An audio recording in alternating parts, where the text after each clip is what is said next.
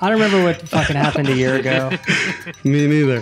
Oh shit, sorry. No, don't apologize at all. Great minds think alike. I think that the worst piece of advice is follow your passion.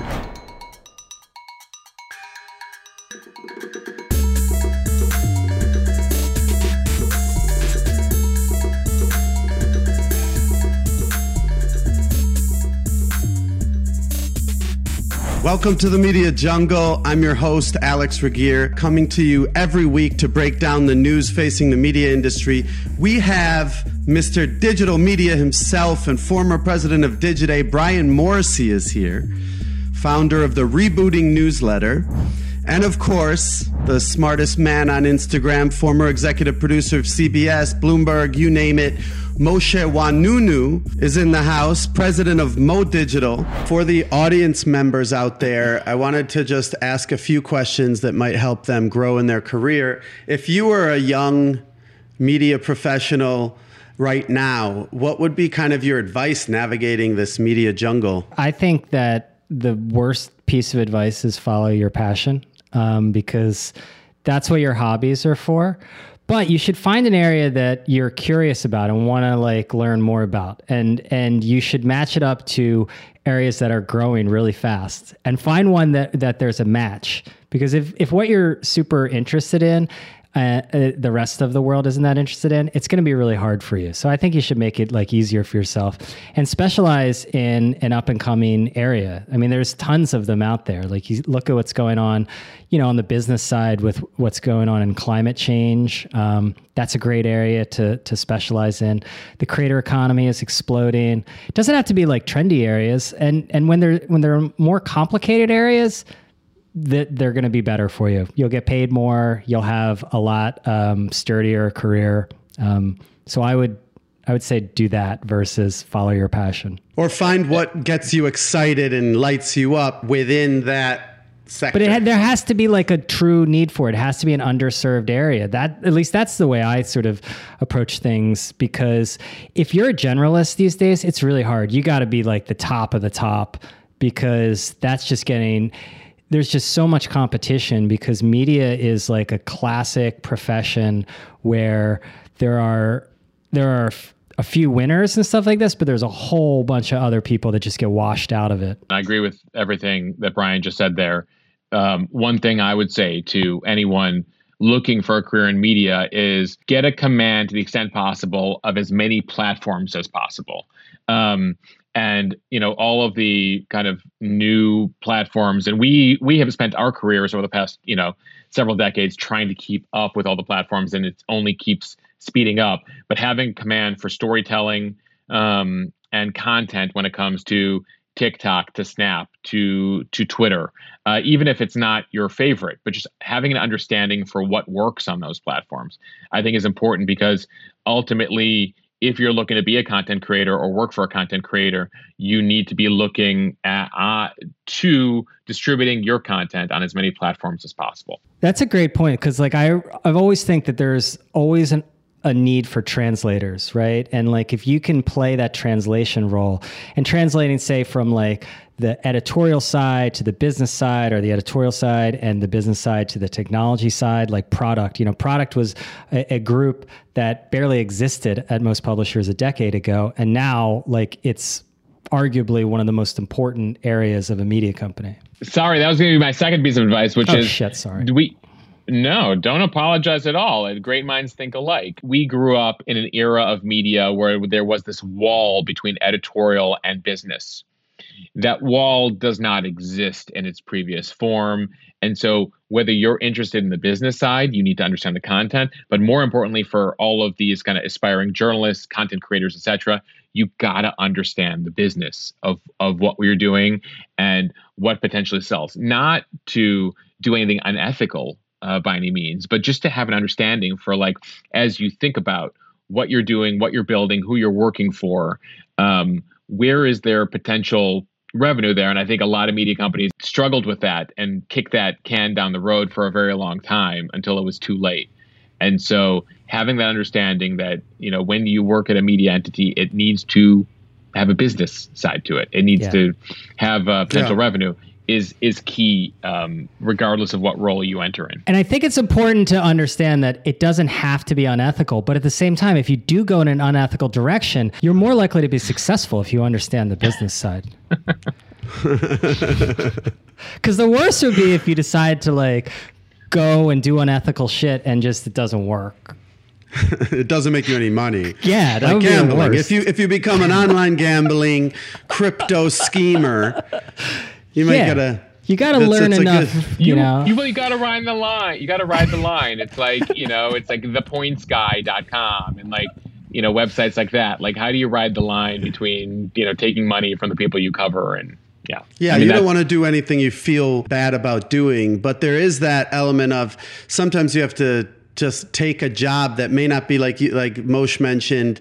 You may not like you may not be so into TikTok, but you are trying to get into it. People like us don't really understand it in like an innate way like a lot of the younger people do. So if you just kind of pay a bit more attention, say you can do it, you can actually get that foot in the door and then progress because people really like uh, if you're good to work with and if you really are creative and you're in it for the right reasons usually people will move you around and help you figure out where your best your best place is but you have to kind of fit in a in a place where peop, where it's really needed right now Yeah, it would actually be a good story to go back and like examine the career arcs of the social media managers, right? Because like you know they were like a role that never existed, and then they came in, and it was a classic one. You bring in someone super junior, pay them very little, give them very little uh, uh, support, and um,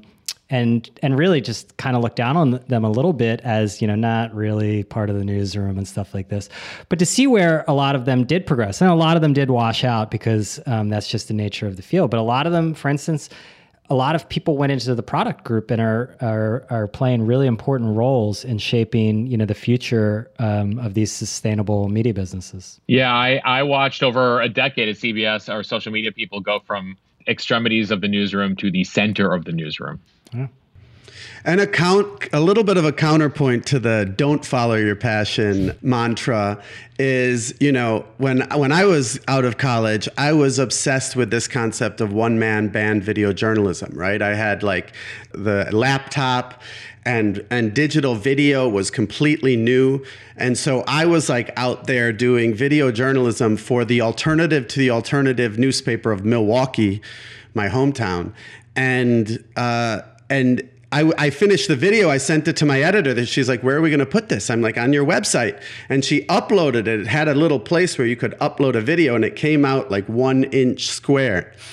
So I was abo- ahead of my time on like this cutting edge, and I applied to like 50 different newspapers across the country. I sent actual clips in the mail to them. vhs or No, actual uh, like written clips, and then I Oh. sent CDs. Yeah, and I sent CDs, and uh, and everyone was like, "Yeah, we would love to hire you in five years."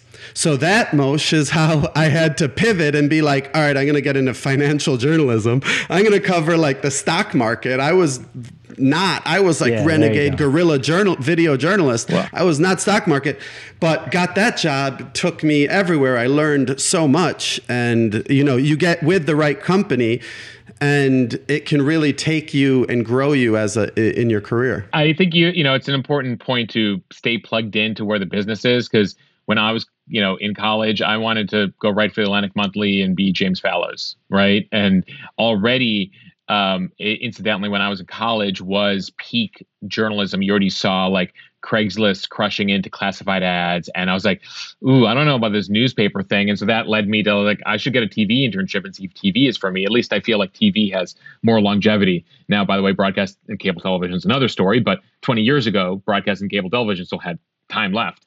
And so that's what led me to pivot. Like, I like storytelling and I like journalism, but let me go do it at a place where I feel like there's there's growth, there's opportunity, and and salaries still, you know, are growing. and being agile like you you can't be like i'm a writer like i'm a video like i was like i like video just because i prefer watching video, making video. It's easier for me the way I learn, whatever. But I went into writing because I'm like, it's all about writing. And that's one thing I, I read that really took me a long way. It's, I don't know where I read it, but it said something like, just start writing because whatever you do, you're going to, you could get a job in TV, you could get a job in documentary, you could get a job in radio, pod. Now, now writing is really the, you could be a social media manager. You could uh, get applied to Mosheh's uh, newsletter editor job right now uh, shout out. But you know, if you're if you're writing and you figure out that storytelling and that can translate into any medium, that can translate into TikTok, it can translate into anything. Brian, really quick. Uh, um, could you talk a little bit more about what you meant by uh, people focusing on the product side of media companies? Yeah, look, I mean, I think Mosheh mentioned it earlier. You know, media companies are part technology companies. Every company is is part um, media company, and so product is like a a tremendous growth area because it really connects everything together. It connects the content, it connects the sales, it connects the technology. And these groups typically sit um, independently, and they need someone to connect the the the uh, all sides of it. And that's why product has become, you know, a really important function. Particularly as subscriptions grow, a lot of times subscriptions and memberships programs are housed within the product unit. Um, and it just it's just a critical role of of developing a a habit with the audience. And it, and it goes back to Mosheh's point of connecting the business side. You know, product is the connection of the business side oftentimes with the creative. So, mm-hmm. connective tissue. Amazing. Uh, thanks so much for taking the All time. Right. Happy holidays. Happy, Happy 2022. Yeah. Happy New Year. I like I like the the special edition on career advice. That's good. Thinking about uh, the year in the past is a is a tough one. I bet Brian yeah. has it like. No, I don't. I don't. I don't. I don't remember. I don't remember what fucking happened a year ago. Me neither. wow, you made it to the end of the podcast. Thanks so much for listening. By the way, we also are a video podcast where you can see extra memes, charts, visuals about the segments so you can find that on YouTube or subscribe to our Substack newsletter for exclusive updates. And thank you so much for listening. See you next week.